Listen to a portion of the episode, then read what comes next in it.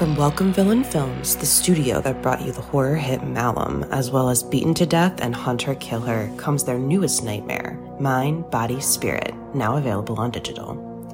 Directed by Alex Haynes and Matthew Miranda, and produced by Dan Asma, Mind, Body, Spirit follows Anya, an aspiring yoga influencer, as she embarks on a ritual practice left behind by her estranged grandmother. What starts as a spiritual self help guide quickly evolves into something much more sinister. As Anya becomes increasingly obsessed with the mysterious power of the practice, she unwittingly unleashes an otherworldly entity that begins to take control of her life and her videos. Now, Anya must race to unlock the truth before her descent into madness threatens to consume her mind, body, and spirit. During its festival tour with stops at Chattanooga Film Festival and the Unnamed Footage Festival, Mind, Body, Spirit garnered praise from critics who call it a found footage version of Hereditary and a knockout found footage horror movie for the live stream era. Experience the first ever yoga themed found footage horror film and don't miss the film viewers have called extremely frightening and upsetting. Available now on digital anywhere you rent or buy movies online, including Prime Video and Apple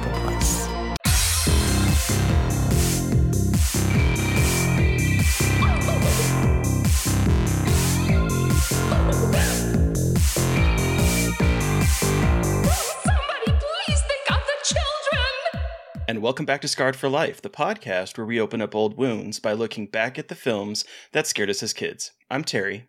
And I'm Mary Beth. In each episode, our special guest brings with them a movie that traumatized them as a child. In this case, guests. Ooh, this week our guests are writer director Alexander Birrell and returning guest writer slash actor Joshua Tonks. Their latest film is the full length feature The Latent Image, based on their short film of the same name. Welcome to the show. Hi, Terry and Mary Beth. Thanks for having me on. Hi. Welcome back, Josh. yeah, nice to see you guys again. And actually see you. I can see you this time. I feel like yes. we've I know. I know, last time we didn't even have We've video. upgraded. we have upgraded. Oh, I am so excited to chat with you guys, but but first let's um let's talk about the latent image. Can you tell our listeners a little bit about the Yeah, film? sure. Um, the Latent Image, it's a, a horror thriller, um, a gay horror thriller based on a short film that Josh and I made back in 20, God, when was it? It was 2018. We made it, released in 2019. Um, and then I had an idea of how we could expand out into a feature. Uh, and then, of course, COVID came along, so it kind of took us two and a half years to actually eventually make it. But we made it um, in January last year. Um, and then we've yeah we've been released in the states uh, since the sixth of September. We had a, a theatrical release in Los Angeles, and then we were released on um, VOD and DVD. And this week we have a theatrical release in London, and then the day after we're going to be VOD, DVD, um, and yeah, so that's that's where we are. And the story essentially is about a young writer called Ben, played by Josh, uh, who has taken himself off to a cabin in order to write his new mystery novel. Uh, he's also escaping from some relationship problems that he's had. And one night, this mysterious stranger wanders into the cabin, almost like something out of the plot of his novel, needing help.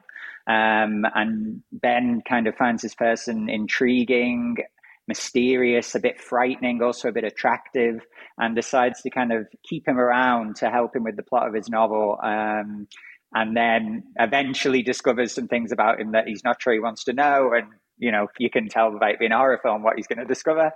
Um, and that's it in a nutshell. Heck yeah.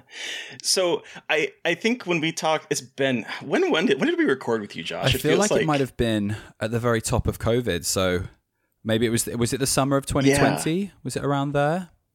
Maybe just before. I, I feel like that probably was about about then, and I think we talked to you a little bit about how the the idea was to turn this into a feature film.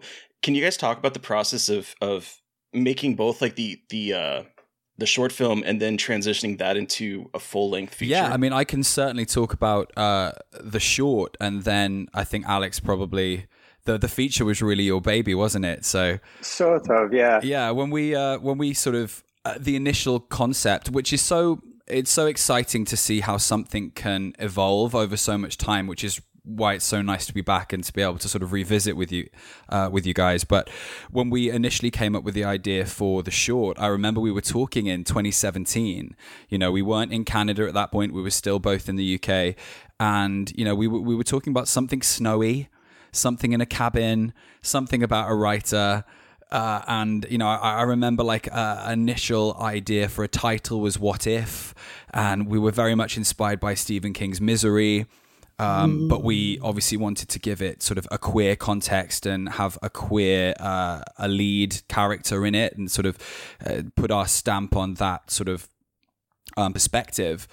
And then you know, as it went on, and we eventually made the short, it it evolved into into something else, and a lot of that was. Um, uh, it came from people's responses to the short as well. I remember Terry, you wrote a really lovely uh, write up on it and spoke about how, you know, the the main character in that it sort of very much relates to. Uh, particularly a gay man's lived experience of putting ourselves in dangerous situations to get that sexual thrill, you know, whether that be because of uh, oppression uh, whether that be because of just uh, almost like queer societal pressure to to behave in that certain way. And so we we were inspired a lot by I think people's reactions to it, and then you know, Alex coming up with, I, I was like, no, I don't think we can make a feature. And then Alex was like, mm, I think we can. So I might hand over to you with that.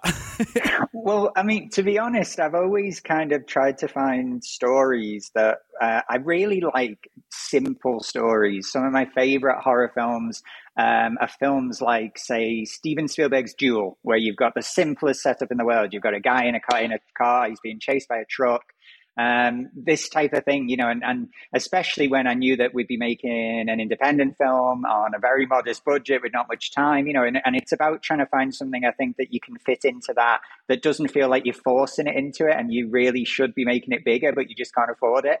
Um, and so straight away when we made the short, I thought, wow, you know, I, I, really want to know more about Ben. I want to know more about the man. There's so many more events I could imagine. Because when we made the short, I remember I kept sort of saying as like a little rule all along that if we can't do it well, we shouldn't write it in the script. And seeing as we were making a short mm. kind of self-generated in oh, in a week we shot, you know, like between people's schedules and everything when we could fit it in. Yeah. I didn't want us to write in say say a big fight scene or a big murder scene that, you know, we couldn't pull off. And I thought we should keep all that stuff as a, a thing that happens off camera in the short. And then I thought, well, in the feature, we can actually show all that stuff now, you know, and really amp it up. Um, and, you know, originally I did write a bigger version. It was prior to COVID, and I was speaking to some people who were interested in a potential co production with Canada. So, you know, I was thinking, all right, we're going to have, have some decent money. We're going to be in Canada, which is like genuinely, you know, um, you can genuinely be in the middle of nowhere in the wilds and things. And um, I wrote a much right. bigger story with, uh, you know, there are things like there was a, a car with, um, you know, a, a body in it. it. It doesn't spoil anything. It's not in the film, you know, that's at the bottom of a, a river and things. And, you know, we were going to do that in a low budget way, but we were going to be able to do it. Uh, when COVID came along, uh, we lost that potential Canadian co-production. We lost mm. the idea of being able to go to Canada. So I kind of redrafted again um, and oh. brought it back to, to I think a better place because it was kind of its essentials, and also uh, I knew we'd have to shoot in England. So I kind of made sure that well, it was very difficult to find a place that looked like America or Canada in England, but we managed it in the end. Um, and a better location, right? I feel like a much better location than what we had. Well, he actually, the guy was a stuntman. The guy who owns the, it was a private estate we filmed on. And um, his mother had been a famous actress. He'd worked in the States and Canada as a stuntman. And then when he came back to England, uh, he had this cabin built oh. literally to look like a North American cabin with imported lumber and everything. So couldn't have been better. And because he was in, had been oh, in the wow. industry, he didn't care what we did. Like he wasn't frightened of anything. You know, he wasn't um, one of those people following you around to see if you were going to break something or anything. So, yeah, it was fantastic. Yeah, and we all lived there as well for the whole three weeks ah, of the ah, shoot. Yeah, yeah. Know that life. wow. Know that I life. Have to, I have to jump in and just say when Alex was saying that he didn't want to write anything that we couldn't film, I do remember talking him out of um, having a wolf at one point. Yes, though, so. I did want a wolf. It was symbolism. Like I, I knew that we could like, yeah, like for five hundred dollars, we could have got a guy to bring a wolf, and it would have just stood there and looked at Josh, and it would have symbolized, you know, so. the guy coming from the woods. And but no, he he was right to talk me out of it. we won't have a real wolf.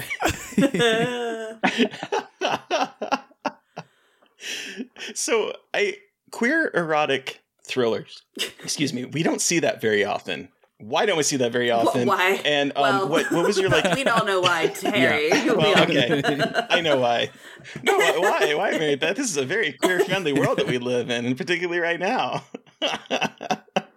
uh, no, um, I'm I'm curious about like why a queer erotic thriller, and are you a fan of of that of that subgenre of thriller? Definitely. I mean, it, I mean, I'm gay myself. If it wasn't evident, but uh, you know, so it, it just naturally kind of is something that I um I'm going to be drawn to because it, you know, horror is my genre. You know, linked into erotic thriller. It's always there, you know, and there's often that tension in a lot of those movies. Are they horror films or are they thrillers? I kind of don't believe in that. I kind of, oh, you know, I, there's a lot of things that I always take it more as horror th- first. And then if you have to call it a thriller to get certain people to watch it, then I'll call it a thriller. Yeah. Yeah, it just kind of fits naturally. And, and also, this will link into what we're going to talk about later on with the movie I've chosen. But um, and I hope it doesn't make me sound like really sort of pretentious or anything. But I do kind of see myself, regardless of Brexit, I see myself as being a European. I always have.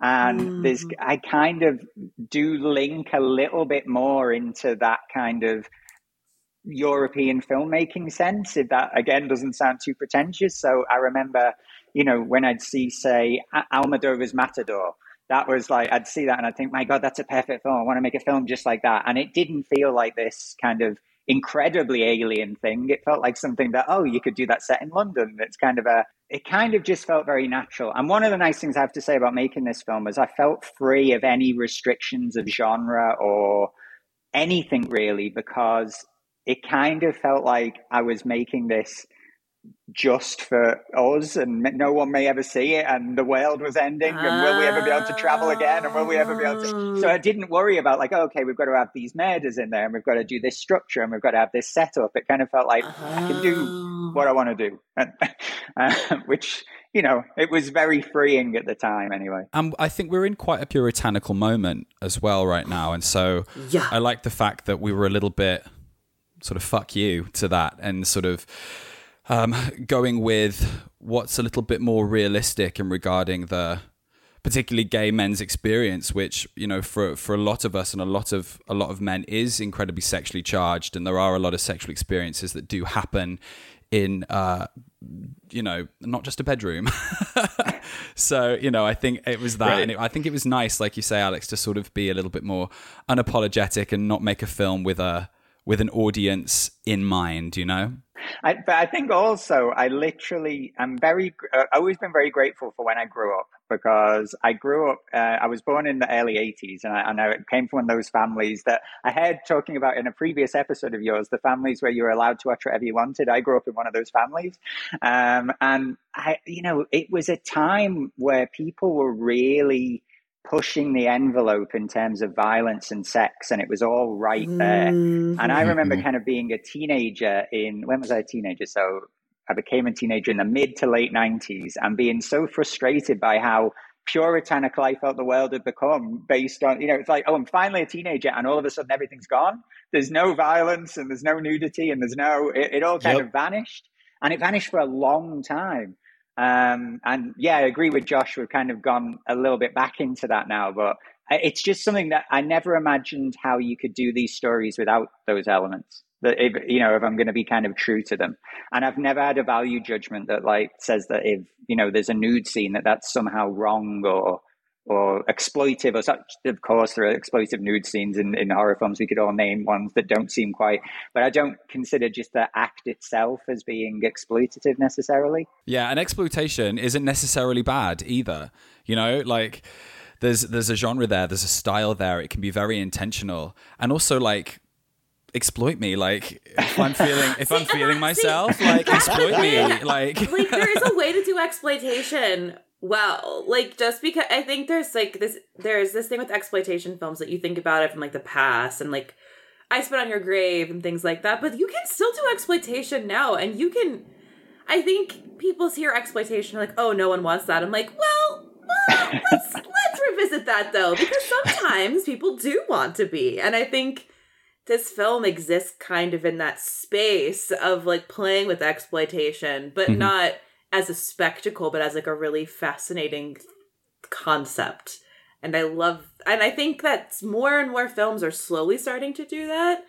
And I want them to because, like we're talking about, things are so puritanical right now, and it's very strange and kind of upsetting. And the Mm. gayer and grosser and sexier we can make. I was having this conversation at Fantastic Fest. I was like, everything needs to be at least 25% gayer, Yeah. 25% sexier, and 25% hornier. So, yeah.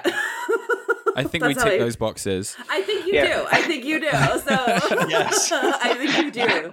So yeah. It's funny actually because um, the editor we had on the on the feature, she was ama- she is amazing. She's a wonderful editor. But uh, I remember like when she was there on set with us doing assembly every day, and when we the first entire day of our shoot was all in the shower in like the bathroom of the Oh, house. God, So- yeah. And we basically did every scene that was in the bathroom and the shower all on the first day. wow. yeah, it was it was quite an intro. It wasn't it wasn't planned that way. It was just kind of how it fell, you know. Happy first Uh, and day. to keep us all, you know, one Right. tiny location, not a lot of moves. Um, it went really well. Yeah, Icebreaker, exactly. right? Um, It was actually a really next great way to day, schedule I saw it. the assembly, and she'd done this beautiful assembly of all the scenes, but she'd taken out like all the um, more explicit moments, um, just just kind of on instinct. And so it was such a difficult You're like, no, no, conversation no. to say to someone, Go "Can you please put all this back in?" This in?" can you um can you uh uh can you just like objectify the men a little bit more in your edit, please? It really was a trial by fire first day. that is a trial that is a trial by fire first day, but you really get the chemistry. Mhm. yeah, I'm kind of grateful that we did that. There wasn't any sort of uh, then build up or anxiety or nerves. It was like True. Jay's getting naked, I'm making out with Will, and I'm you know jerking off in a corridor like that day one. You know, and it Rip kind the of band-aid off. Rip it really off. truly Everyone's naked. Everyone's having a good time. yeah. Wow. wow. Um, I don't know Yeah. how I'm to sorry, separate from yeah. that. That's that's amazing. well, okay, so Alex, you said that you grew up with a family that let you Mm. watch whatever you wanted. So, Mhm. was horror big in your household growing up? Uh, from me, um, I, no, Okay. it wasn't like yeah. I mean, I, I grew up in a house with my mum and my uh, two grandparents, and my grandparents were huge film fans, and I was kind of a child of the VCR through them as well, who were like buying everything they could buy on, um, you know, all the old westerns they loved, all the old uh, film noirs they loved, but also my granddad got me into like uh, 50s monster movies when I was very, very little, and even earlier, like the original King Oh. Kong and and then things like It Came From Beneath the Sea and the original The Blob, and you know I was watching Yeah. them when I was like four years old and, and loving them, um, and yeah, and I got really into like the idea of stop motion and all that whole sort of handmade style Cool. of films. Uh, even films like one that's just coming to my head that I haven't thought of for years, Earth versus the Spider, that I loved, where they're like they're playing a rock concert, they bring the spider back to life Oh. after they think it's dead, and it comes and rampages through the town. So that was kind of my beginning. Um, and then the first one that was, and this is when I was very little, but then I also remember, you know, talking about like the, the nudity stuff. There was this comedy that I loved when I was a little tiny kid that we had on VHS called How to Beat the High Cost of Living with uh, Jessica Lange and uh, Jane Curtin. And Jessica Lange does this. Like, oh no, it's not Jessica Lange. It's Jane Curtin. Does like this big, like topless scene in the in the money ball where they're trying to steal the money to distract the audience and everything. And I just thought of it because there was no problem like in my household with me. So there was no like, oh, turn the TV off or look away, or it was just it was just life, you know. There it is, the film. We watch it on the TV. Um, so it never really came up this idea of like feeling embarrassed or shy like around my family.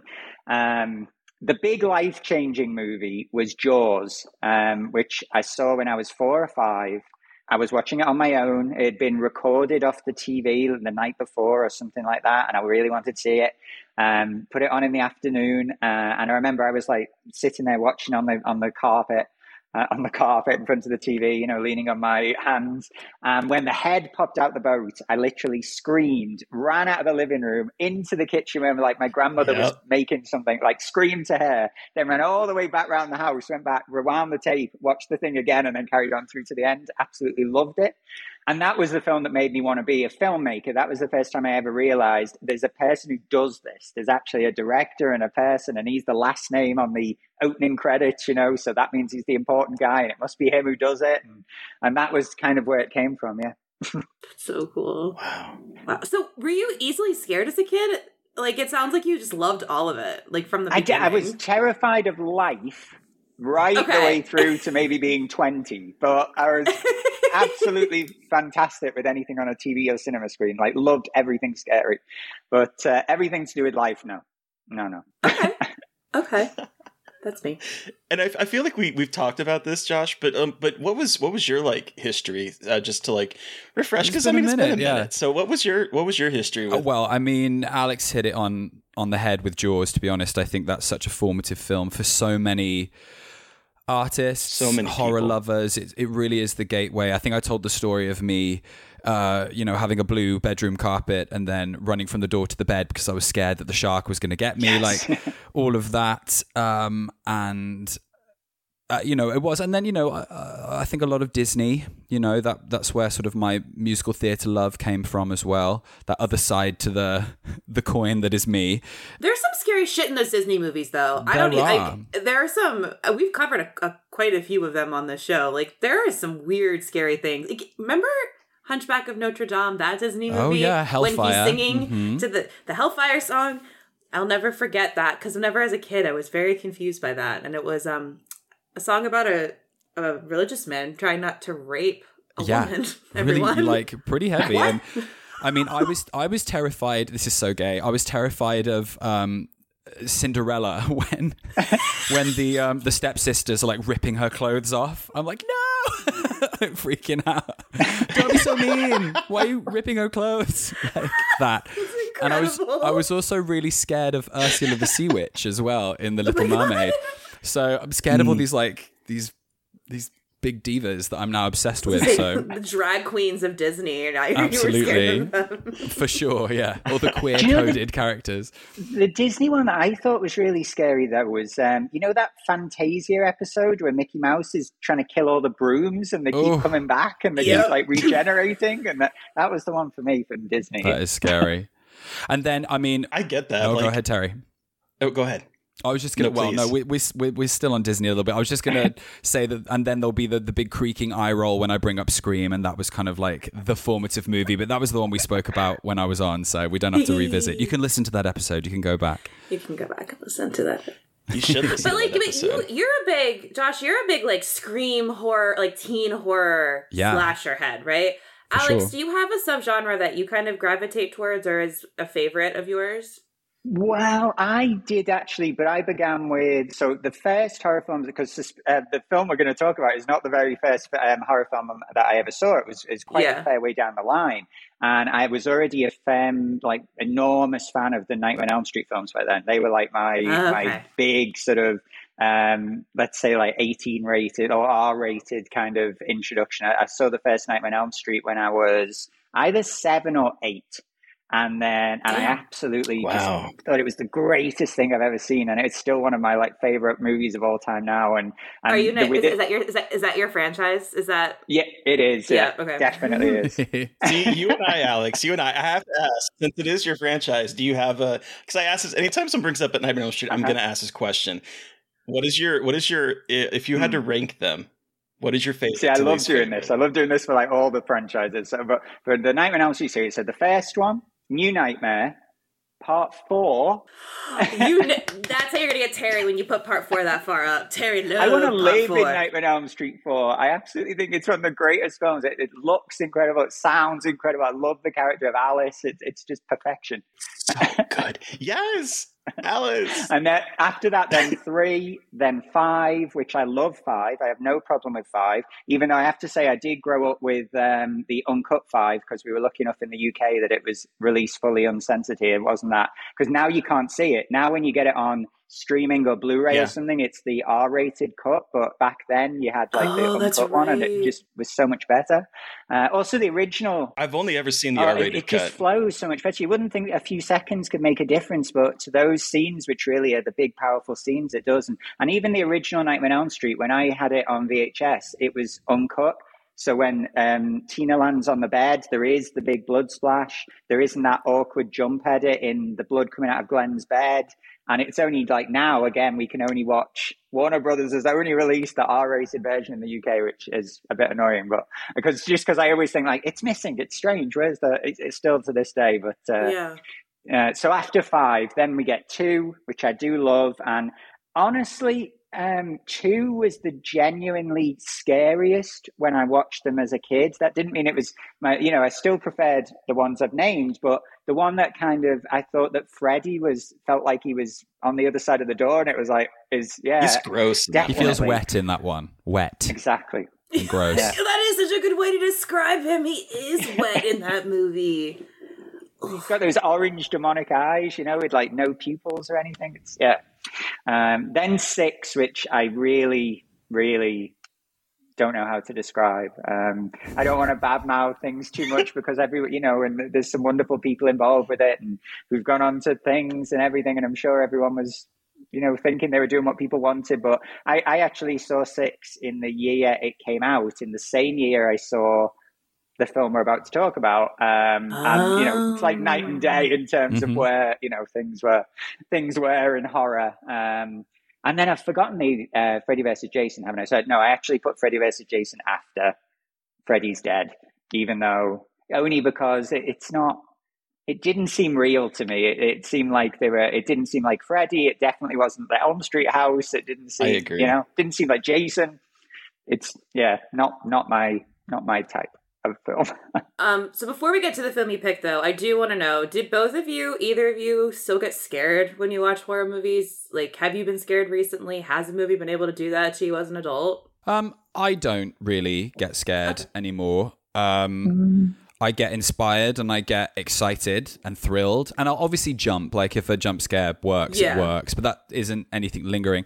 Though I will say, um, I just watched, and no spoilers, but I just watched the Fall of the House of Usher, um, the new Flanagan series, and there were there were moments in that towards the end, probably bigger, more existential, real world things that I found stuck with me. And so maybe it's not maybe it's like what alex said earlier that i find real life scarier you know Yeah. than uh, than anything that fiction. I think that's probably why i love horror so much and i very much choose to exist in that reality because i think re- i think real life you can't you can't top it in how terrifying it is so uh films no not really That's but yeah true. house of usher gave me pause for thought first time in a in a minute Cool. I haven't seen that yet. I definitely want to see that because I think Big Mike Flanagan recommend. stuff is incredible. Um, something that does still scare me, even though I did see it when I was a kid and it scared me then, and it still scares me now in, in almost the same way. And I really love it. I think it's a masterpiece that most people now agree it's a masterpiece, but for a long time no one did. Is The Exorcist Three.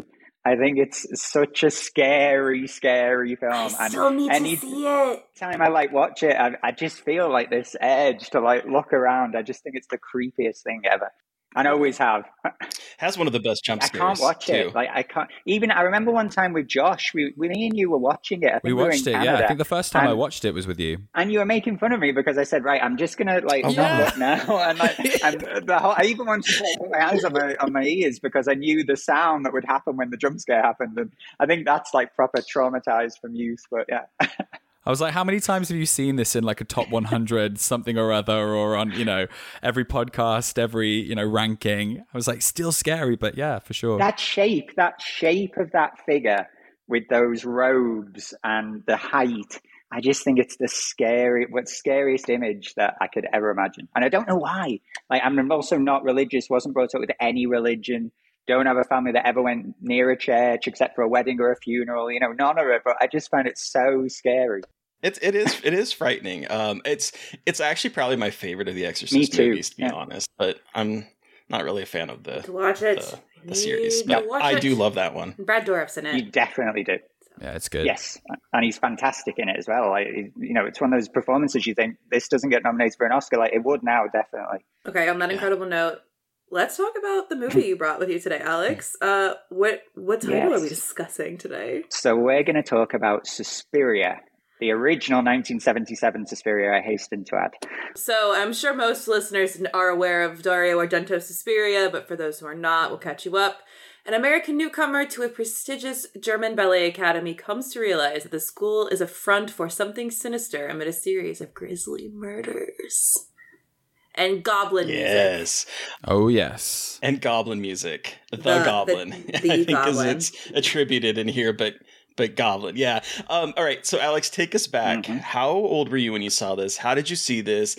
Paint give us your horror story. I want to hear why this is your Scarred for Life pick. I'm so excited that it is, but I want to hear why. So it's 1992, which means I am either 10 or 11, depending on what half of the year. And I had, I was already a horror fan, and I was kind of being encouraged in that by, you know, my family. And they, they would buy me Fangoria magazine when it would crop up in like a bookstore in England because it wasn't that common. Uh, and I'd seen, you know, the early David Cronenbergs, and I was really getting into George Romero. And I'd seen the three zombie movies, and I think I'd seen Monkey Shines. We went on holiday to Florida, to Orlando, you know, on those family trips. And my grandmother bought me the book, The Zombies That Ate Pittsburgh, about the films of George Romero. Uh, which I, I've still got the same, the exact copy now. It was like this greatest thing. Um, I did more reading of that during the holiday than like you know going by the pool or anything. And uh, the chapter on Dawn of the Dead had this huge section about uh, Dario Argento, you know, because he'd been uh, the, he's like script consultant credited, and he'd helped put the finance together, and also got there you go, got goblins do the music, and he also did his interesting uh, recut of it. So I'm reading about this director, and they describe him as someone who never lets up in his films and does these bizarre movies. And, you know, if, if people think Romero movies are extreme, they should see Argento. And having seen Dawn of the Dead, by the way, I was already in love with Goblin because I loved the soundtrack so much. Also, there was a very important book by Stephen King called Danse Macabre, which Mhm. talked about uh, it's, it's not a novel, but it talks about um, his interest in horror, the things he read, the things he watched. And he talks about Suspiria in this novel as being this, you know, incredible, bizarre film that he thought was fantastic. So one day, uh, I had this thing where on the weekends, you know, I'd like save pocket money and I'd buy like a VHS tape or something. Uh, I couldn't buy it because they were always like, you know, 18 or 15 or something, but my family I give them the money and they buy it for me. um, and one day there's Suspiria, this like hallowed title looking at me from the shelf and I grab it and I'm looking at the cover. I can remember the cover was a still of Pat when she's being pulled through the window and screaming and just had the blood red letters Suspiria. And the back cover was um, one tiny photo of just like the cast. And then this huge review by this really famous British film critic called Alexander Walker, who's not with us anymore, but he was like this really well regarded critic who'd appear on TV and everything. And uh, the text was just his review of the film. Uh, and, you know, Oh, literally wow. like it was out of a newspaper. So, anyway, as like uh, to my mom or my nan or something, I'm like, oh, I really want to get this. It's this Italian film I've read about. And they're like, oh, okay. um, and then that night, um, I put it on and I watched it. And I, I remember as it began, um, and we're talking now. So this is, as I say, 1992. So it's a VHS tape. It's not in widescreen. It's panned and scanned. So I'm only getting a third of the image. Yep. And at that time, Suspiria had been censored in the UK. So not by a huge amount, but it was missing things I didn't even know I was missing.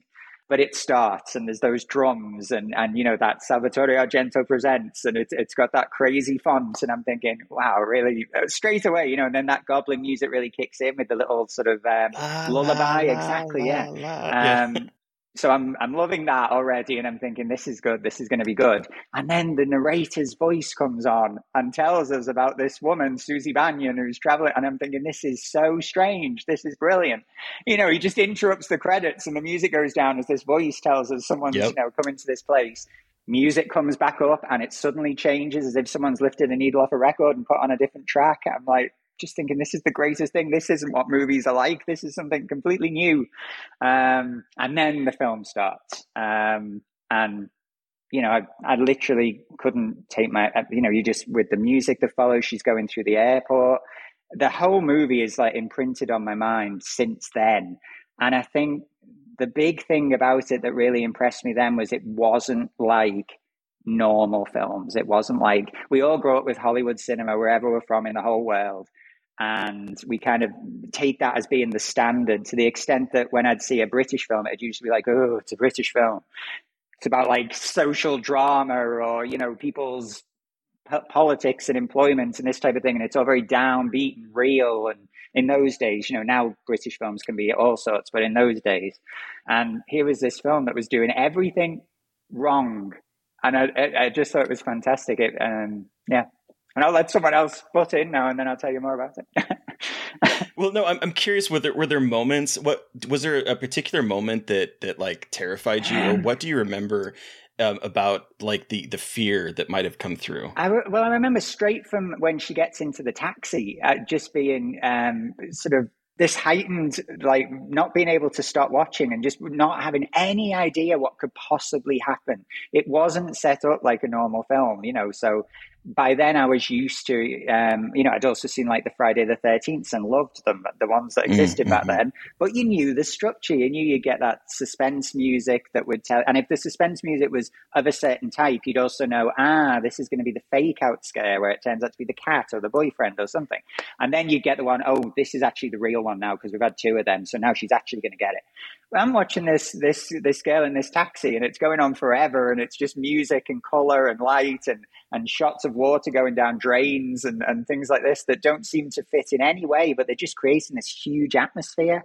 Uh, and then suddenly you get witch, you know that um, that literally the word is said as the light from the headlights comes through the trees. That made me jump. I remember that. Um, you know, it's just a word that's on the soundtrack. She goes to that incredible building you know, the light flickers up on her face. She's all in blue and, and this orange light, as if the building is giving off this light. Uh, and you think, okay, so it's going to be something to do with the taxi driver. No, she gets out the taxi, and then all of a sudden, there's this other woman, and she just leaps out of the building, starts shouting to someone, runs off into the woods, putting her hands through her hair. It's just the strangest thing you've ever seen up to that point, and you kind of relax then.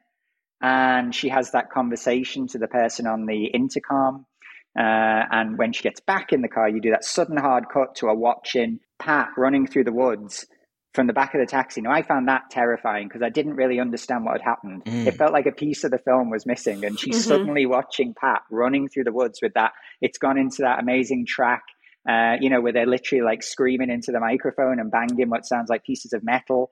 Um, she comes to that incredible building again, another incredible building. You have that great shot where it's, you know, it's the puddle so it's all in reverse. It's like a mirror. She runs through it. And to get all this off a little VHS tape and pan and scan, I mean, you know, it shows you how well the film was made. Yeah. And then, you know, then of course we get to eventually what I think is the greatest murder ever filmed in the history of cinema. I put it above the psycho shower scene. I think the opening murder of Pat is the greatest murder scene ever filmed. Every single thing about it. And luckily it wasn't too much cut. Uh, if I remember rightly, there's a moment where you have a lot of stabs and everything that were all there. And then there's a moment where she's lying down and she gets stabbed three times, one after the other in the same shot. They took that out. Mm. So all of the montage okay. stabs and everything and the stab in the heart, that was all there, but you didn't get those three. Uh, uh, it must have seemed like two. And it is like when I saw it finally in cut, it was like, how many times is he going to stab her? Isn't it going to end? But that wasn't there in this initial thing and I mean, it was everything. It's you know, it's the color, it's the it's the cutting, it's the montage elements of it. My favorite part of that scene is actually her incredible friend who's running around the place, oh, screaming, "Help me! Help me! There's a murderer! There's a murderer!" And she's moving in that incredible Italian actress way with like far too much body movement, hands through hair. You know, everything's um, I don't want to say over the top because I've never considered these films campy or I really don't. Like I, I consider them hyper realistic. Yeah, yeah exactly. Um, and it's it just that operatic feel was really what I immediately kind of wanted more of and fell in love with and identified with. Um, and so it was a scare, but it was like a great scare. It was kind of a good scar. So in terms of like scarred for life, this is all a really good scar because seeing this film really did kind of change my life in many ways, which we'll go into, Because I don't want to just talk. I'll do you a 50 minute monologue on on that murder sequence. Uh, no, it's incredible. Well, Josh, I'm curious for you. Um, when did you first see this movie? Do you remember?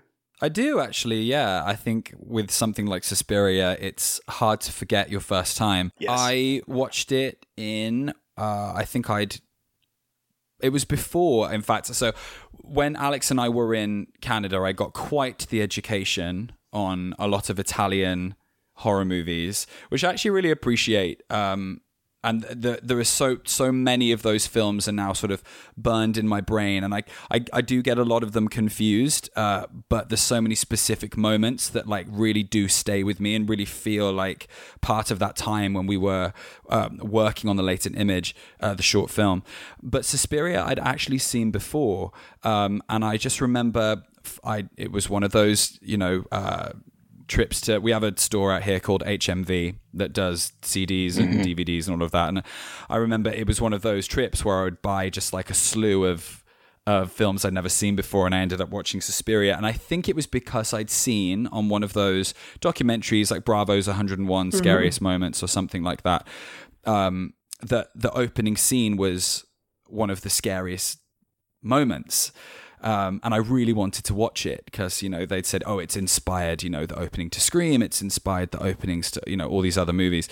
Um, and I was like, "Well, I've got to check this out."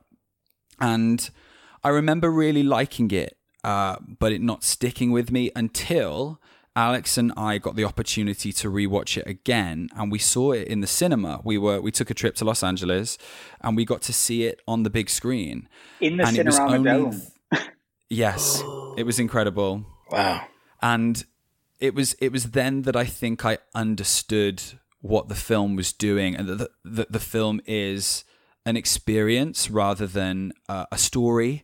Uh, there isn't uh, a narrative that you need to work out or a mystery that you need to solve, even though it almost tricks you into thinking that there might be one. It really is an experience. And I just, I remember the, you know, the score coming in and out in that opening scene as the sliding doors at the, the is it the airport that they're at like yeah mm-hmm. uh, coming in and out and just thinking that was just masterful and being captivated almost as if I was watching it for the first time. So I, I saw it for the first time, didn't appreciate it, and it wasn't until I saw it sort of maybe in its intended context that I really went, oh no, this is something special. And I think the the terror in Suspiria comes from its unpredictability, comes from the fact that yes. it's breaking the conventions of cinema. It's not giving you what you expect. Um, and I think that's where its power lies ultimately. I just thought of my scariest moment as well while you were saying that. My scariest moment in the whole movie, still to this day. And I actually had a watch of it again while I was waiting to come onto here because I wanted to like fully refresh my memory of it. Uh, even though, you know, I could act it out for you. But um, it's the scene where they're in the um, uh, constructed dormitory because the maggots have come through. So they're all down in the gymnasium and the lights go out and sarah wakes up because she can hear the snoring of the directress behind the curtain and they have this conversation and the camera and there's that an incredible shot where you've got sarah through the um, two pieces of white cloth and you think it's just the camera and then at the very end of the shot the curtain goes like that so you know it was someone watching them. That makes no you know into logical sense because why don't they just reveal themselves there and then? But it doesn't matter it's it's so scary. And then they have this incredible like hush whispered faces right next to each other conversation about you know that she'd heard the snoring the year before or something and i just find that moment still to this day so incredibly creepy suspiria makes you feel like a little child again when you watch it so you yeah. completely go back into that it does it does that's so, so, I showed this to my husband for the first time last year. So like, I saw this. I I was looking at Letterboxd because I remember I saw this for the first time relatively recently, actually, because my big interest for a long time was like Asian cinema and like fr- extreme French movies, and I was like, I don't care about a giallo. Who cares about the seventies? Um, silly, silly me. Um, that was silly of me. And then when I heard that Luca Guadagnino was going to make a remake, I was like, shit, I should probably see the original before I see it. And the review I wrote was so funny. It was like, how did I wait this long to see this movie? This is like such a beautiful nightmare experience. But I hope the new one focuses on story more, which is so funny, just like seeing as how that all panned out. But my husband was watching it and he was like, I don't understand what's happening. I'm like, you're not going to. There's no point. Don't try. That's the beauty of Suspiria. You don't know what's going on. You let it just wash over you and you just lay there and let the vibes happen. And that is what is so magical about this movie. It is not trying to be anything other than just like, look at this beautiful nightmare I made for you.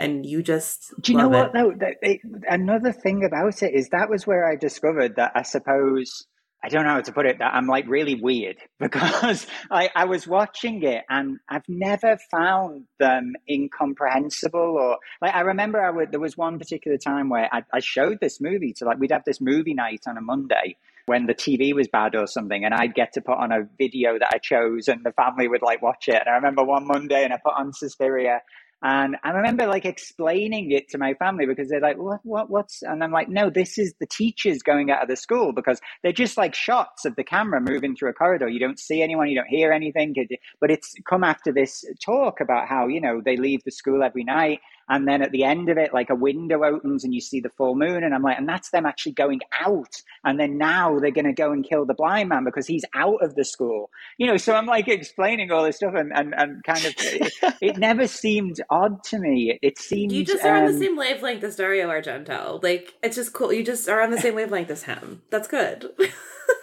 Well, there was a thing that I have because Liverpool's most famous horror guy is, of course, Clive Barker, the genius mm, Clive Barker, yes. who, um, you know, was very inspired by these films and Lucio Fulci films and everything. But his he did a quote in an interview, and I can't remember which one, but it was like the greatest quote about Dario Argento films. He said that Dario Argento made films like you thought horror films would be when you weren't allowed to see them. and I think that's oh, fuck. that's exactly it. Yeah, yeah, that's perfect. Because this movie always feels dangerous. Perfect. This movie feels dangerous watching it, even even though you see yeah. it now and it's like the 4K beautiful restoration. It still feels dangerous and what it and what it is and. I think we've talked about the camera, but it's like the way the camera moves and the way you look at all the girls, especially Susie, it feels dangerous. Like you feel like a predator. Like not like a like a creepy guy, but like an actual predator hunting its prey. And and mm-hmm. obviously, like we find that out that she really is like a prey animal. But it is so creepy the way that you watch the movie and you feel uncomfortable. Like why yeah. do I feel this so? Why do I feel this way watching?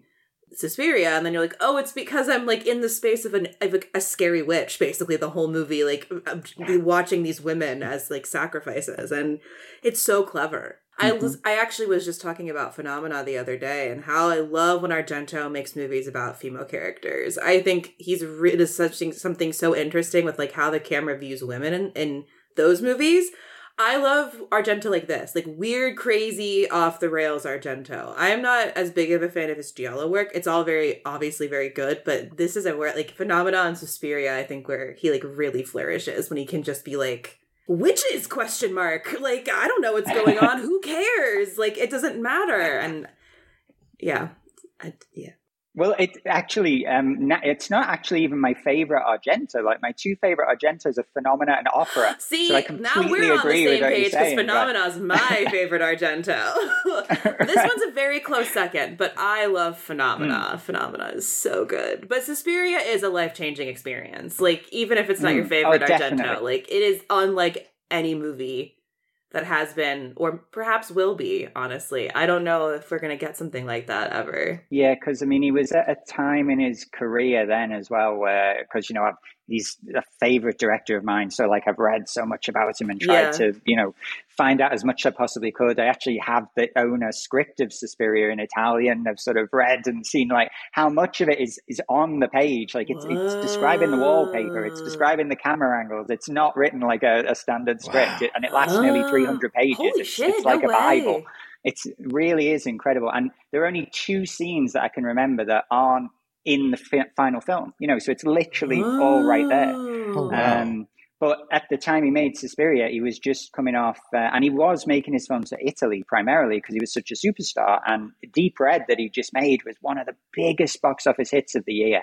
Like it was in like the top five films of the whole year in Italy, along with whatever Hollywood titles like Jaws came out that mm. year. You know, mm. um, so he could have done whatever he wanted for Suspiria. Um, and then Suspiria did the same thing in Italy. Suspiria was like in the top ten of 1976. Yeah it's just a very different Dang. place, I suppose, at the time, you know. So it, it was kind of their normal, um, not normal, but you know, like mainstream director, you know. Well, Mary Beth, you had said that that you remember like that this movie is is life changing, and I remember not being able to really see it. Like, I I don't, I honestly do not think it was readily available, at least where I live anywhere for the longest time. There was like an Anchor Bay release back in like mm-hmm. 2001, but like that that DVD went out of print by the time I was like interested in Italian cinema. And so my first viewing of this, I had to pull it up and I was like, I hope I still have the email. and it was Saturday the 14th, weirdly enough, Ooh. of October in 2017 because Drafthouse was doing the Synapse 4K Oh. Uh-huh. restoration on the big screen. So my first watch of this movie was the 4K Wow. restoration in a cinema. Whatever.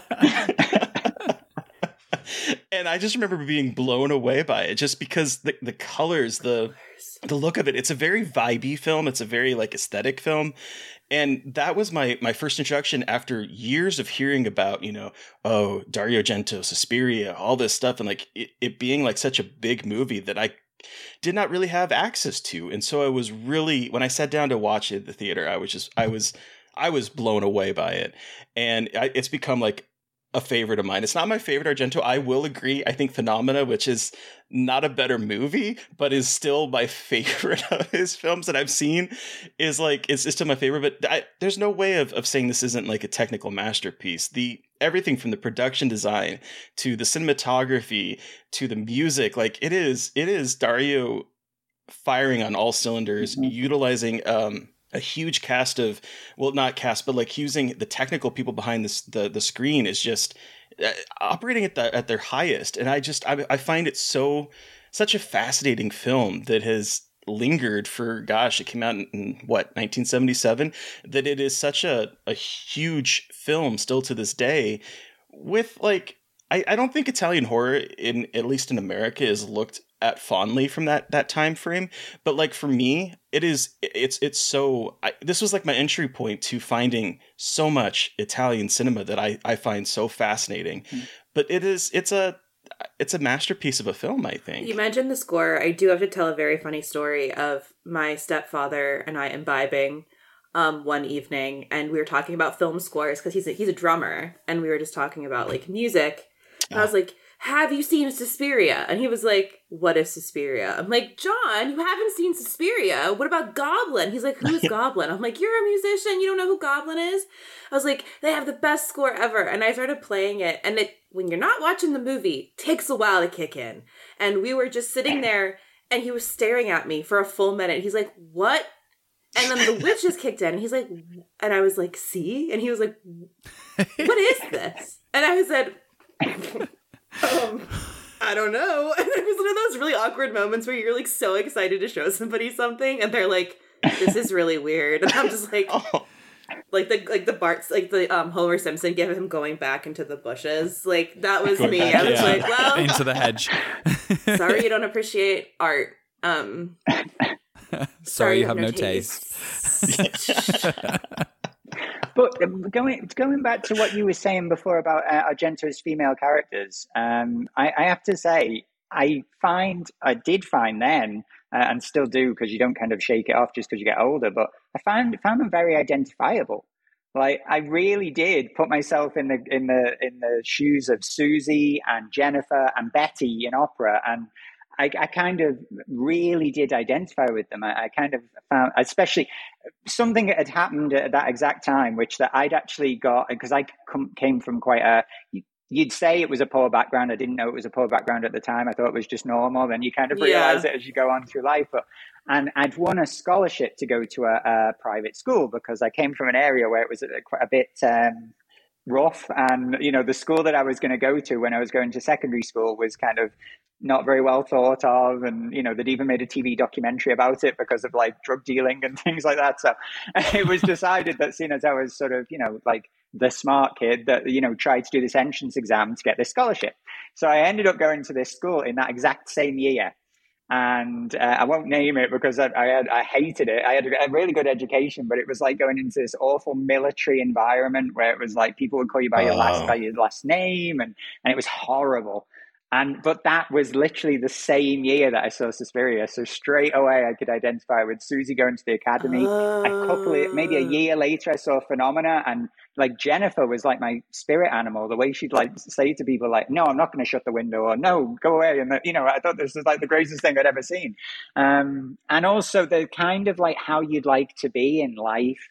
They're very stylish and very like you know cool and collected and very you know in, all their situations, they never seem to, you know, they're wearing Armani. It's like, and that kind of, thing, you know, it's I was so- uh, like a young gay kid. I was into interested in clothes and interior design, Yeah. and like I, I, I still am. You know, that was all part of it. These weren't like ugly films. They were films where everything was beautiful and designed and in its place and and yet at the same time you'd have this like unbelievable violence and things happening and Mm. but yeah i mean they were they did they meant a lot to me in terms of you know a lot of people will talk about the wonderful Nancy Thompson, the wonderful Laurie Strode, but you know I was right there with Susie Bannion and and you know Jennifer Corvino and everything. They were They felt they just they- fit in in the right. It's weird because Argento's characters sometimes feel shallow, but they also felt identifiable. And I feel like a lot of the Final Girl characters I obviously identify with, but they are also kind of shallow. Like they're an archetype, and I feel like at least Argento is playing around with like treating these characters like adults. You know what I mean? I feel like they're not just like pure nerdy girls. They're pe- I mean, obviously Jennifer Corvino in Phenomena is a child, but like, you know, they're his female characters who are women are like women. They're not these like Mm. pure creatures. And I think again because Italian cinema is pretty sexy and like there's a lot like they're not like, especially then it's like they're not scared of sex and of nudity and of violence so there's just so much there's more of a maturity to it than I think a lot of the horror that we still see sometimes in terms of not treating female characters as like these more realized beings um and again like Yeah. Argento's female characters, all of his characters are a little bit 2D. Like we don't get a lot from them, but I feel like but he does uh, some work to make them at least feel like human beings, not just like paper hmm. doll figures in his films. And Jennifer Corvino is kind of the 14 year old that you want to be when you're 12 Like- watching it. You know, it's kind of like Stand By Me of the horror I genre. It's like the, like, why wasn't I queen of the bugs as a t- fucking teenager? Like, I want to be queen of the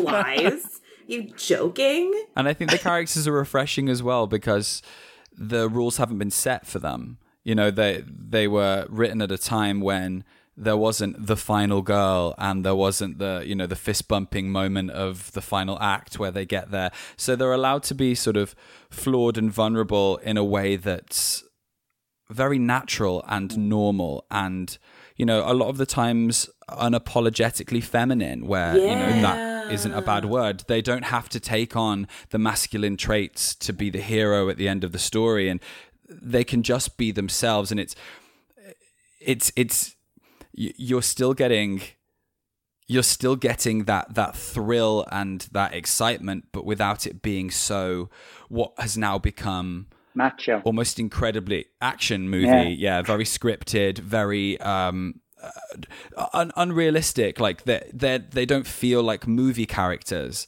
uh, and I think that's probably why they end up being so relatable. Yeah, I miss vulnerability in the genre so much. You know, it's it's like a dirty word. It's like it, it's like you know, if I was in one of these situations, I would be hopeless. I would be falling over. I would be tearing my clothes. I wouldn't want to strike back against the villain because I'm not a villainous person. I'd feel terrible doing it, but eventually I'd have to do it in order to survive. You never see that now. It's always like people have to be ultra efficient in their Yeah. reactions to things, and yeah. Everyone's become very good at violence, and yes. Yes. you know, I, I, it's nice to see characters that maybe aren't or maybe don't want to or like get out of situations because of luck or because you know because that can happen as well like and that doesn't necessarily have to mean that it's bad writing or it's bad you know it can it can still be thrilling and exciting and uh j- just like Suspiria Well, and I like And to have beauty in the genre. Oh, sorry, go I was ahead. gonna say I like how you how Josh you mentioned like it's not afraid to be feminine because again like these are all women who are dressed like women like they're ballerinas they're ballet dancers they're pretty they're soft. They and there's nothing wrong with being soft. And I think again like there's a softness even though it's Suspiria and it's fucked up there is still a softness to it in terms of some of the lighting choices the like production design choices especially when the girls are together.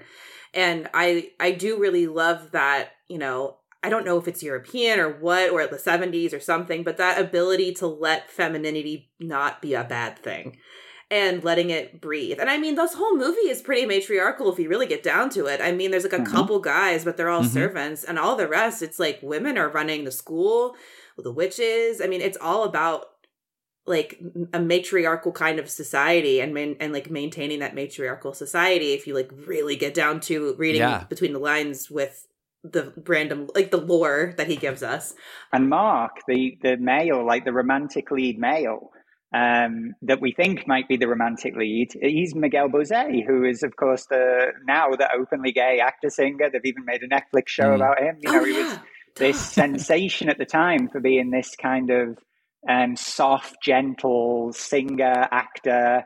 Um, and he's very much portrayed like that. Like he can barely get a sentence out. He's so shy and stammery around Susie and everything. And, you know, he does that sort of unusual wave to her down, you know, behind the curtain, literally like that. Yeah. And in fact, that's one of the deleted scenes, one of the only deleted scenes which is in the script is that Susie one at night or one day, I can't remember which, she's like looking out of a window in her room and there's a garden of the, uh, the school and he's doing a seesaw naked. And, and she's looking out the window and she's like, what? And, and he's doing this seesaw naked and he's just doing it as if he's in a trance that and, he's doing cut. it faster and faster and faster. And then she's like really disturbed by it. And then Sarah calls out like Susie, and that's when she comes in and it, they're roommates. But like that, you know, there's things like that which are kind of implicit in the way he's portrayed. But who knows if they ever shot that? It'd be interesting to see if they ever shot that. huh Fucking love that. That's a shame. That's a shame.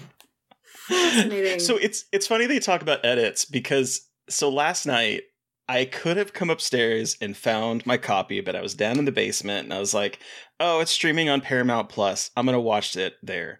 And it was not the restoration; it was in letterbox format, but it was cut by I think about eight minutes, Wow. and I didn't realize this. And it has like 20th Century Fox logo on it. Ah. It has like so it is like the American release when because 20th Century Fox put it out here and they were afraid it was going to be too violent over here, so they cut I think like eight minutes is what I found online from it. And it has like the Suspiria lettering when it's when it's first introduced is this kind of pink fleshy I've seen that on the trailer, pulsating. the American trailer. Yeah. yeah. And so that I was like, I don't. It's been a minute since I've watched this, but this does not look familiar to me. And then I'm watching the first death of of Pat, and I'm like, I think there's more. And I'm sitting here going, I think there's more. And I'm like, I'm. I. It's been a minute. Maybe I'm just forgetting things. And we get to the point where Daniel, the the the blind man who plays piano for them, there's a scene where his dog attacks Albert, the little kid. That's completely cut out of the movie. Wow. It is literally like an intro of him coming up to the to the the house, going up the stairs, and then it is nighttime, and we have skipped the entire day. It goes from night to that to back to night, and I was sitting here going, okay. I feel like something has been cut from here because I specifically remember the boy getting bit by the dog, and so I went I went online and sure enough, I'm watching some rare R-rated cut of the film that is playing on Paramount that looks pretty good. It's not as like stellar as as the Synapse release, but it looks good. It's in Letterbox, but it is cut, and it made the movie even more weird to watch because I'm sitting here going, this is really even harder to follow because why is why is Daniel being killed that night? Who knows? There's no reason for it. It just that whole thing is excised from the film. And it was a very weird watch for me last night, but I, I stuck with it because I was like, I just got to see what this is gonna what this is gonna feel like, and Mhm. it it's kind of incomprehensible some of the things that that it does in here, and it's not just little slivers of of gore; it is literally an entire scene is just Yeah. cut out of the Well, film. we were always pretty lucky with Argento over here, at least. Yeah, we yeah, because uh, Inferno did come out here in 1980. Because I know, like in the states, it didn't come out till about 1986 or something. Uh, and the only Mhm. bit that was taken out was when the cat eats the mouse uh, because of like animal violence laws, because it was like a real cat and a real mouse. oh, mm, mhm. Um, and then Tenebrae came out like almost immediately after Italy in say '83, I think. Uh, and they, they just cut out the squirt of blood, but they didn't add that song, and they didn't cut out the Louma crane, and you know it was kind of left alone. And yeah, they, they seem to just same with the Lucio Fulcis, which were really really censored, but they'd almost immediately they'd be out in Italy, they'd come out in the UK. Whereas I know in the States, people had to wait years to see them, and then sometimes they'd re edit them and add different music and things. But I, I think probably just because of proximity, you know, we're like same continent, so it'd literally be just the same company and ship it over, and then that's it. So I wanted to talk about one, my favorite scene because it makes I don't think it makes a lick of sense, but it's my favorite death is um the barbed wire Yeah, I love incident. that so much. I love that so much. I, I think, I, I, yeah, I mean, it, you know, it's like that Clive Barker quote, isn't it? It's like, what would you want to happen if you were going to do that scene? And then how could it could never happen but what's the type what's the worst thing you could ever imagine? That's the thing about argento films. He always gets this thing that it might not be some ultra big spectacle you know like being like cut in half or something like this but it, it's things that you can imagine what it would feel like and you can imagine what it would feel like to fall into a pit of barbed wire um, or you can imagine, like in Deep Red, getting your teeth smashed against the edge of a, a you know a mantelpiece. Like it literally makes you go, oh. Um, and again, she's so good. Uh, Stefania Casini is brilliant in the whole film. Like I think she's one of the greatest things in the film. And of course, she's done so many horror films. She's great. Um, and she's still actually like a really well regarded um, actress in Italy now. She's on TV all the time. It's really strange to see this woman from oh, really? in a movie called The Goldsmith that was actually pretty decent. This like weird Italian. Right movie that, that just came out that I saw at a festival that's like super yeah. bizarre. Mm. Yeah. I have to look for that one. But, but, she's she does that amazing like too much too much thing that makes perfect sense, but only in an Italian movie will someone flail about in the barbed wire as if they're doing the third act of Rigoletto, you know, yep. and it, it, just it's it's horrible and disturbing, but beautiful at the same time, and it looks so great, and you know, you kind of you you move your own body while you're watching it because it's you know you, you can't help it. You're like, stop moving, just stop. You're making it yeah. so much worse for yourself, but. yeah, but like, but like, what do you do in that scenario? Like, you don't just fall down and let it happen. It's it is like such a weird thing where you're like, wait, what do you do when you are caught in a room full of barbed wire question mark. Why is there a room full of barbed wire and i've watched it with people nowadays who are like why why doesn't she just stand up and like and it's like because they're used to those movies where people are like superhuman and it's not going to hurt them to fall she's in a nightgown falling into barbed wire. What you want? She's going to like collapse. It's fine. But yeah. And there's there's a tragedy to it as well. I think a lot of the kills in suspiria have sort of like emotional stakes like and this one particularly what always gets me is just like she's like an animal snared mm-hmm. in oh. in something and it there's a level of humiliation that comes to it as well and her being so close to survival and having you know run for so long it's it, it's it's sad as well you know you you want yeah. her you want her to live yeah. And I think that's what gives the sort of additional weight to it, as well as it just being a really cool, imaginative, yeah. creative sequence. And I think Argento does that so well in a lot of his films, but this one particularly, there's they're just so uh, creative. Like you, you couldn't think yeah. of a better a, better way to to kill someone. You're like, oh fuck, that's sick. You know what I mean? Like it's it's great. And that amazing like ultra macro slit throat that ends oh. it, which was oh. actually missing on my original VHS that I saw uh. it. Ah. So they actually took out uh. just that bit. So it, her hand would go in her mouth and it went to black there. Oh no, sorry, they did have the shot going into her eye, but they didn't have the ultra extreme of the slit throat. And that's so like I've people I've, I've seen it in the cinema a couple of times and people have laughed at that moment, but and maybe you know it doesn't sound very nice like in terms of nowadays but uh, they actually did use like um, i think it was fish skin or pig skin to do that effect. So i because i always thought it oh, looked oh, wow. ultra realistic it looks like when you cut yourself and you look and you think oh my god and the blood's not there at first and then all of a sudden not blood yet, comes out yeah. and you go oh no i really did cut myself. It looks like that because it really is like actual skin that's been cut so that adds to the creepiness.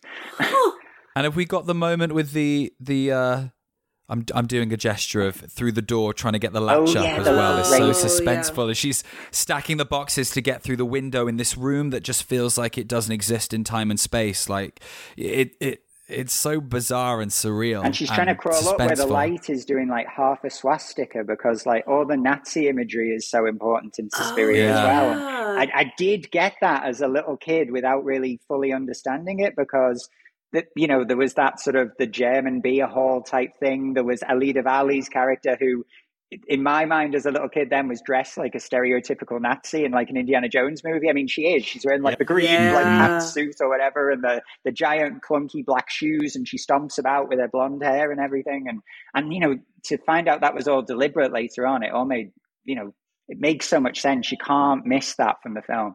And I think to have this idea of a character who's blind getting killed in the square where Hitler used to do all his marches You know, that's like that's Oh, like more shit, important than any plot point or something like that. Holy that's shit, like, I don't think I realized that. yeah, I did neither.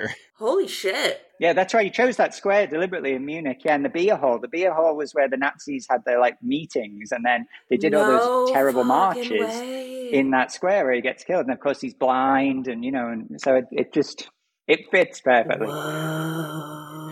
When I was doing some like googling and trying to find some research on this uh, to see if I could find some interviews because I think the cinematography in this is just absolutely stunning, and I did find an interview with um, Luciano Tovoli uh, in the American Cinematographer. Um, and he was talking about the barbed wire scene and he says quote that that was one of my favorite scenes because argento let me free to create a color symphony following my only my emotion and taste and he says that's a very rare in the relationship between a director and cinematographer. And he says, looking at the sequence today, I realized I made it in a state of total pleasure, going on shot after shot with my collaborators, almost blindly utilizing the new alphabet of colors that had become our instinctive color language. The red, of course, is the aggression and danger, the blood that the unknown pursuer will soon force out of your body with his knife. The blue is the terrifying death sentence already pronounced in a color that accompanies you into the sinister world of death. The delicate orange coloration of the little window high in the wall excuse me, of the room is the momentary illusion of safety, a painting done with colored lights, and then there is the shining metallic blue of the barbed wire, like a carnivorous plant that will capture and almost digest you forever. Such a very rich bouquet of gifts for cinematographer. And he says that the sequence of colors was not planned at all. He made it absolutely on the inspiration of the moment. And what a hearing like the kind of intent behind what he was doing at the moment is just it's so fascinating to like revisit that scene Mhm. and see how the whole that whole sequence plays out just with with color which is such a huge a huge thing in this movie as as a whole between the production design and the the cinema tricks that that Luciano would would use with like the color filters and whatnot it's it's just amazing to me It really is. Um, and when you said about like the orange window, there's also that orange doorway that you think is going to be a salvation, and it has those really Mm. creepy, um, I suppose, like satanic symbols or something painted on, and you you get them for barely a second, but it's just so creepy, like all of a sudden, and and you know, as I say, it's like where she's going to have to go to, and she doesn't even notice the you know, the barbed wire, and neither do we. Like when you see it now in 4K, Right. you can kind of see the top of one of the pieces of barbed wire, kind of spoiling it. But you can understand how someone's in the dark, just like focusing on, you know, the, the lit doorway in safety the i gotta yeah. get there yeah But you can hear as well how uh, the intentions, like when you hear them do interviews and things, like I could listen to them all day. The Italians like talk about these movies. It's like there's so much that they've thought about and put into it, and you know they're really doing it in that like ultra designery, ultra. I don't know how to describe it. Like they're viewing it as as as a piece of art without making that sound really pretentious. Like they're literally Yeah. thinking about what does this bit look like? What does that bit look like? How does it fit with that? And it's it it. I just love all that. I think it's brilliant. so i'm i'm curious as a as a huge fan of this movie what do you think of the remake I've only watched. Um, this sounds terrible. I've only watched about forty minutes of it, and I really enjoyed that forty minutes. And then I just haven't gone back to it yet. It sounds terrible, but it kind of it, it- You know, I enjoyed it. I thought oh, this is really intriguing, and I like the Berlin setting. That's really good. And oh my god, that's the actress from The Fourth Man, and you know all things like that. And and it just didn't. I just haven't gone back to it. I will go back to it one day, but yeah. What what I think Alex is trying to say in in the words of Aretha Franklin is um, great gowns, beautiful gowns. That's it, exactly. That's Gorgeous, literally what he's gorgeous saying. Gorgeous, gorgeous gowns. Great gowns, beautiful gowns. What's funny is that uh, before this, this we got the remake from Luca. Do you know who's gonna remake this originally? Wasn't it David the, Halloween? Gordon David Green, Yeah. right? Gordon. Get your Oh, God, I fucking shudder at the paws thought. Going my to- goddamn horror movies. Everything. Get your Please grubby hands, stop. go Yeah. back to making the Pineapple Express, go back to your sonar comedies. Get away! and Mary, I, as I was as I was reading this, uh, as I was doing some research into it, because I was trying to find there was a couple interviews with him, and there was one linked on on An- or on on Wikipedia, but the link was no longer working. So I went and did a little bit of research. And Mary Beth, you'll appreciate this. Do you know the reason why it kind of fell apart? It's because of Halloween. Because the industry No, no, nope, it wasn't. no, this was way Yeah. this was way before. It was because of the industry right there was so focused on found footage Oh wow! and cheaper ah. films. Ah, he says that Saved us.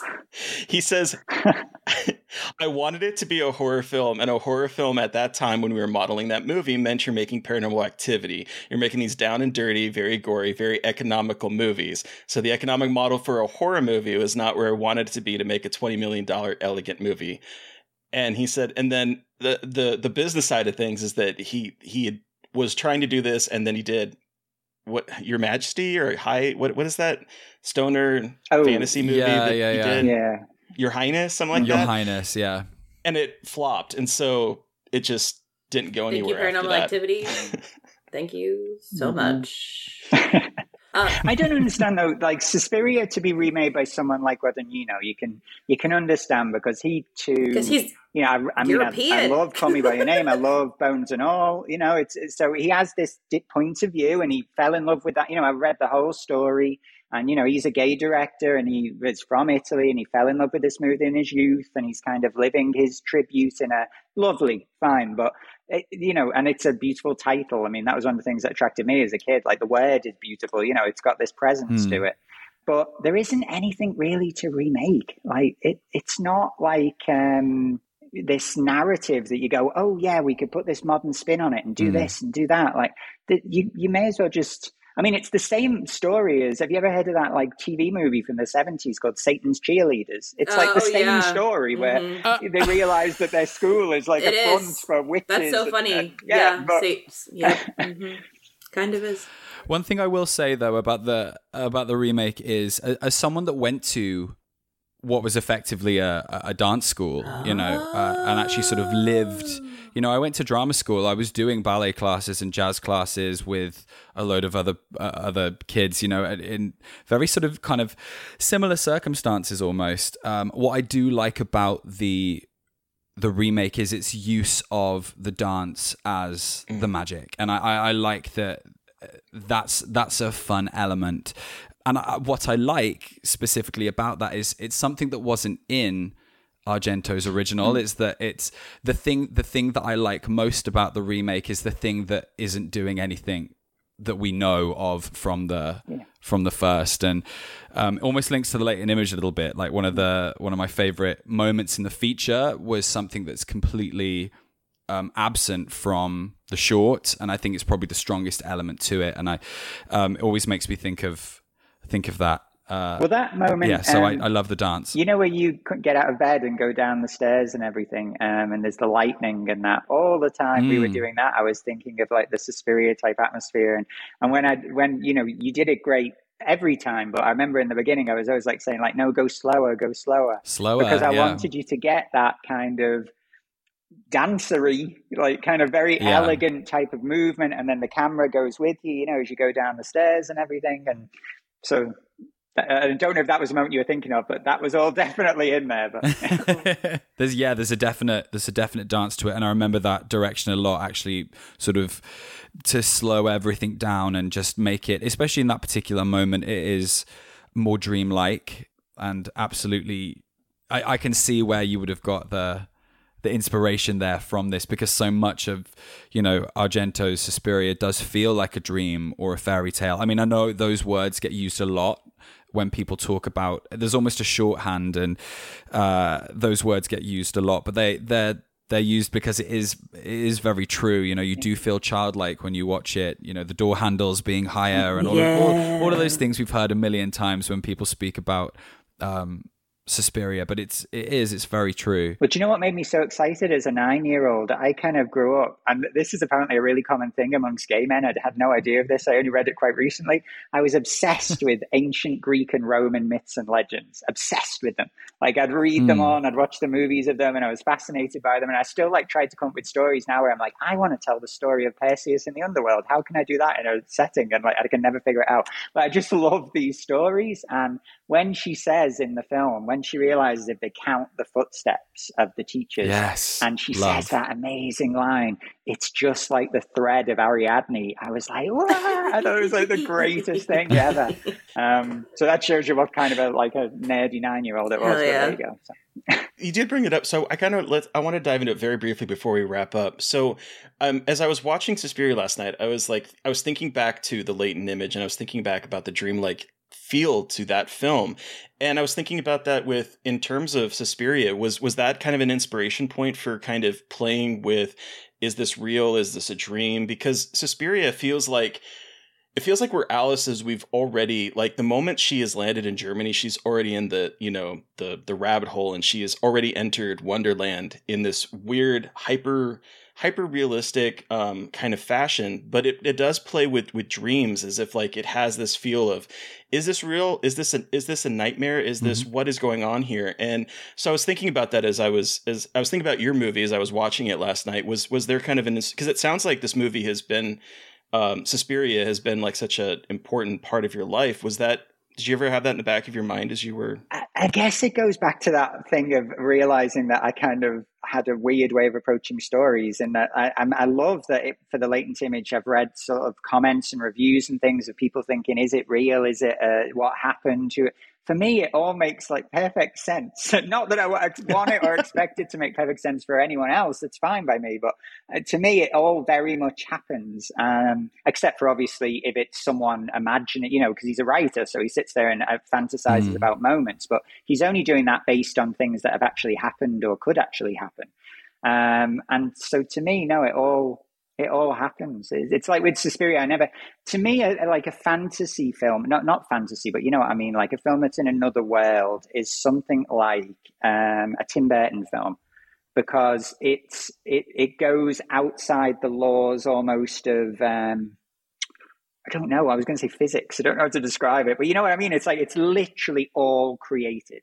Whereas in Mhm. Argento films and Suspiria included, I do feel like you could just walk down the road and get like a, a McDonald's hamburger from the. You even see it when she gets off at the airport. There's McDonald's in the background, but but still, you know, people. This is what's happening to her, and this is how she reacts. And That's such a good point about that, and it's something that maybe a concept that always scares me is how like uh, in real life like a day can take a turn you know you might have just got up and had your cereal in the morning and then you might make a wrong turn and something terrible could happen and i feel that that's what Argento captures in Suspiria that like right around the corner, and it might be the corner uh, that you turn every day at your school where you learn where you're you know learning dance or whatever. Like something really insidious and terrifying can happen, and there's no rhyme nor reason that you have any control over, um, and that lack of control is what is it's quite scary and with, with you know with Susie's character she's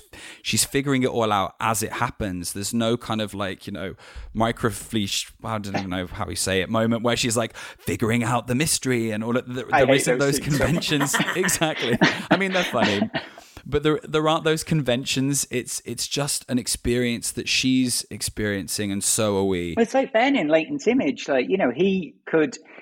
People have said, like, oh, yeah, as if you'd let this person who wandered in and said, like, I need help, and you just, like, leave Yeah. them. And the I've really thought about this. Like, the amount that how far it would have to go down the line before I'd literally just say to someone, get out of my cabin. Like, I wouldn't do that. Like, it would just, I wouldn't be able to do that at first. I'd feel like I had to be Polite polite, to or to help or, you know, and Yeah. then then eventually he'd murder me. But you know, that you can you can imagine how that how that could happen, or I can anyway.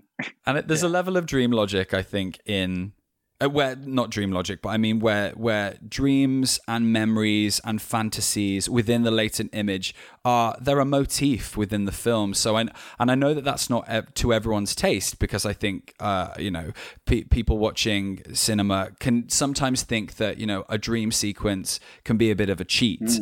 And I remember having a conversation with with Alex about this and that like well if we make such a if we keep it going if we keep that motif going throughout the whole film then like it or lump it it's what the film is. It's who ben is. It's how he interacts with the world. Like he he doesn't exist in reality in a in a, uh, a standard way. He's, Ally McBeal to me. Remember when she used to like imagine the McBeal, baby yeah. and all this stuff? And Yep, yeah. the dancing baby. Yep. So I, I think that, and I think a lot of that does come from you know Argento's work and and Suspiria because it's because it is so dreamlike, and you could pick it apart, but why waste your time doing that? Just let it happen, you know. So a Embrace the medical madness. note. embracing the madness and letting it wash all over you. Uh, let's let's wrap up this up and give it a rating out of five.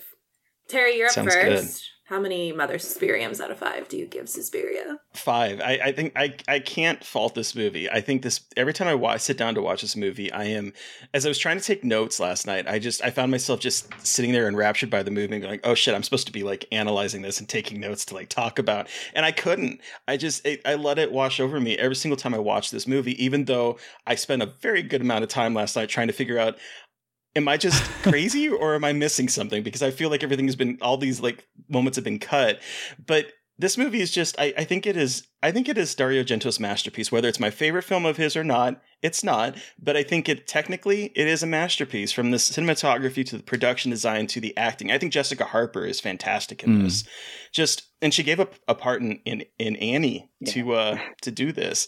Like that's that's wild in and of itself. But I just I think this is a fantastic film. I think it is Dario at his best. We didn't really touch on this, but written uh, like the the story idea and the co-writer is is Daria Nicolodi, who we Yes. we love. We We, love love, her on Scarred for Life. yeah. So she's so good.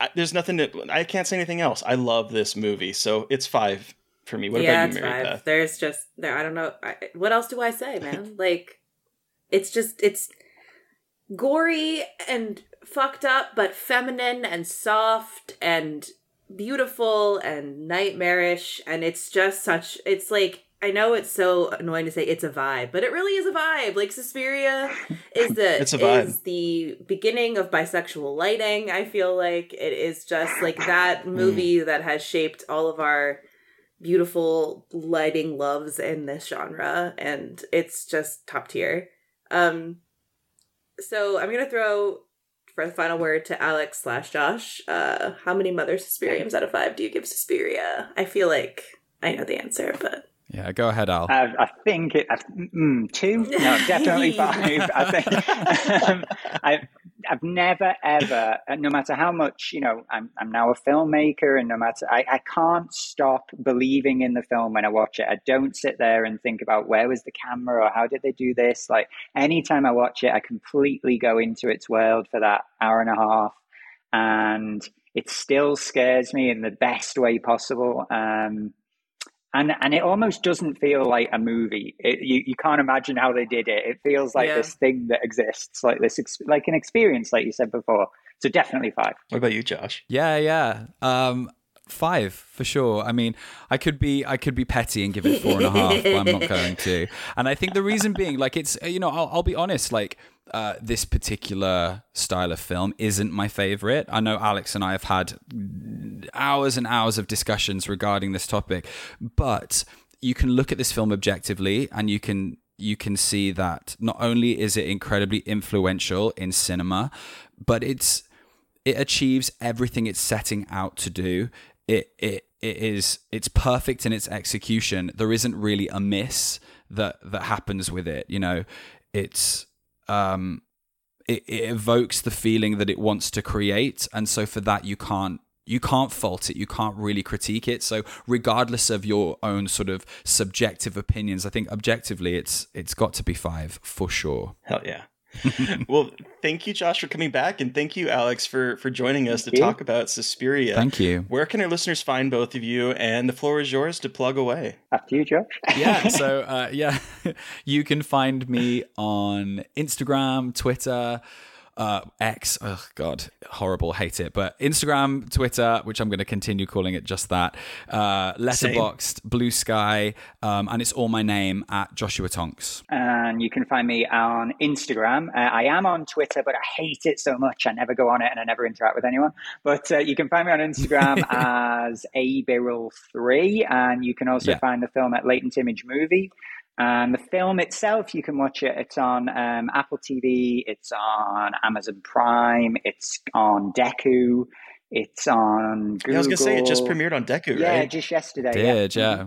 Uh, and if you're in, if you're listening from England, and I don't know when this is going to go out, but if you are listening from England, we are on the Prince Charles Cinema just off Leicester Square on Sunday the 22nd at 6:15 with a Q&A. And then after that, we're going to be on every digital platform as well. Woo! Um, well, listeners, you've heard from us, but we want to hear from you. what was your experience with Suspiria? You can let us know by sending us an email at scarredforlifepodcast at gmail.com or reaching out to us on social media. I am at MB McAndrews on Twitter and Bluesky and at MB.McAndrews on Instagram. And I'm at Gaily Dreadful, wherever there's social media still. and of course, don't forget to follow the podcast on Twitter and Bluesky at Scarred Podcast and on Instagram at Scarred for Life Podcast. And please don't forget to review, rate, and subscribe. And if you want to help support us, we do have a Patreon. Thank you to Eric Power for our artwork. Thank you to Sean Keller for our music. Thank you, everyone, for listening. Please stay safe out there. But most importantly, stay creepy. And until next time.